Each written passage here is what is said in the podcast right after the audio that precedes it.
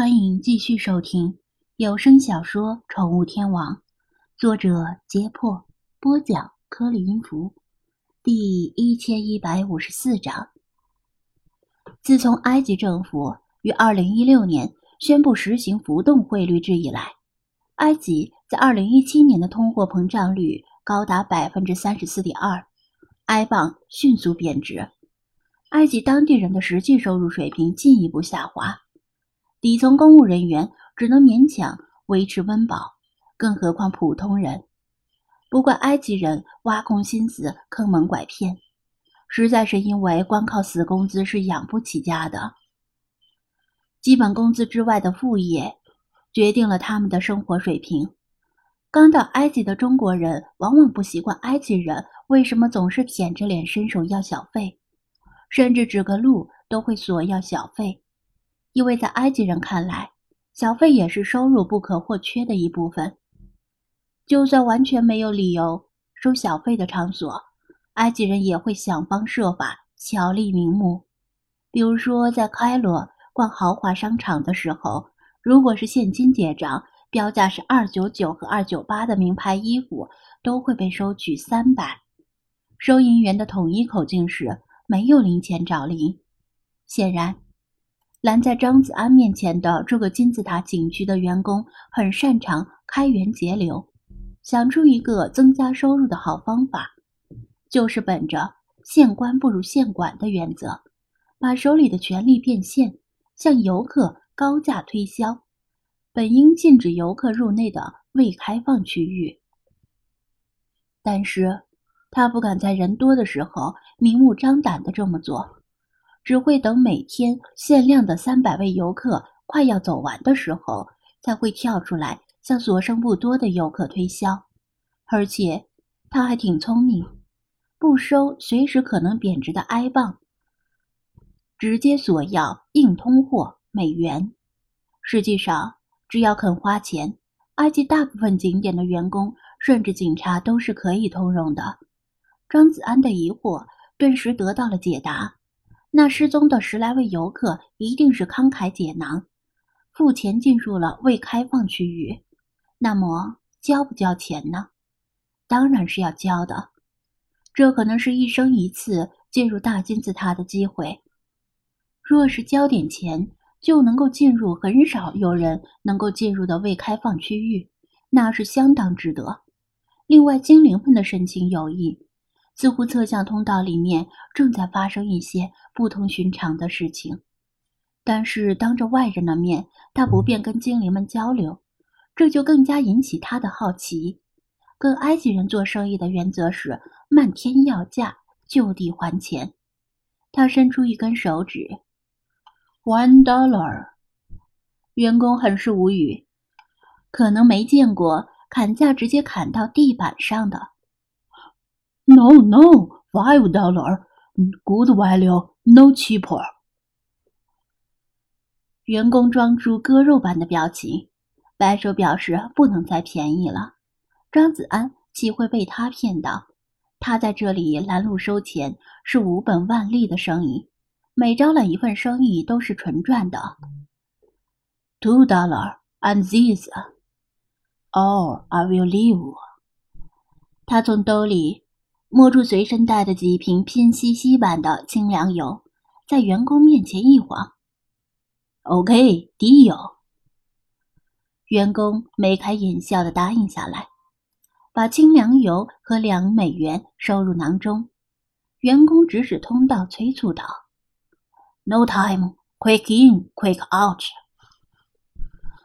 离大金字塔的关门时间所剩无几。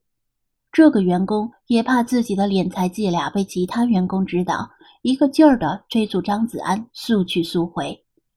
张子安进入侧向通道，员工又恢复一本正经的样子，看守通道入口，实则是在把风。跟故宫一样，自从现代考古人员进入金字塔之后，挖掘出的大部分通道和墓室都没有对游客开放。人们对未知的东西总是充满好奇，神秘的金字塔里神秘的未开放区域更是激起了人们无数的遐想。这是一条很长的通道，隔着挺远才有一盏灯，而且似乎有几盏灯坏掉了却没有维修，令通道内很是昏暗。张子安走了一会儿，回头看着员工没有跟来，便低声问道：“有什么发现没有？”老茶黄铜色的眼眸分外闪亮，盯着前方说道：“前面好像有人，人数还不少。”菲马斯赞同道：“我也听见了，他们好像在说话，声音嗡嗡的，但是听不懂他们在说什么。”嘎嘎，这时候还是看本大爷大显神威吧。理查德兴奋地雀跃道：“至少有一点是肯定的，张子安没有输错，游客们也没有失踪，而是和他一样进入了这条长长的通道。通道基本上是水平的，至少他察觉不出明显的坡度。走了大约五十米，连他都听到了嗡嗡的说话声。不对，这似乎不是寻找的说话声，而像是在祈祷。”理查德费解的歪着头，他能听出这是在用很多不同的语言念诵着同一段话。通道的尽头连接着另一座石室。张子安踏入之后，眼前豁然开朗，他猜到了，这就是传说中的王后墓室。无论是国王墓室还是王后墓室，都是人们的推测而已。修建这两间石室的真正用途还没有定论。刚才的国王墓室好歹有具石棺镇住场子，这间王后墓室里几乎没有任何古人留下来的东西，地板出奇的粗糙，像是没完工一样。墙壁和天花板倒是修建的一丝不苟，但是这里并不是空荡荡的。十来个不同年纪、不同肤色、不同衣着打扮的游客盘腿坐在墓室的中央位置，围成一个圆，彼此拉着手，状似异常亲密。圆心的位置，也就是墓室的中心位置，点着一根蜡烛，昏黄的火苗笔直的上升，烛光映照着他们每个人的脸。他们的脸上洋溢着无法形容的愉悦微笑，那是发自内心的微笑，像是已经从世间的一切烦恼中解脱出来。在这憋闷的墓室里，他们仿佛身在天堂。这诡异的一幕令张子安几乎停止了呼吸。这些人不像是普通的游客，他们在这里干什么呢？张子安突然入内，也惊扰到这些人。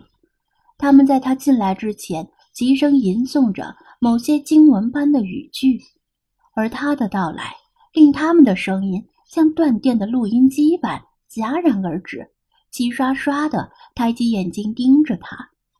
他的动作带起的微风，这时才吹拂到蜡烛，令竹苗产生了微微的颤动。这些人。被烛火投射到墓室墙壁上的影子也跟着摇动，仿佛群魔乱舞。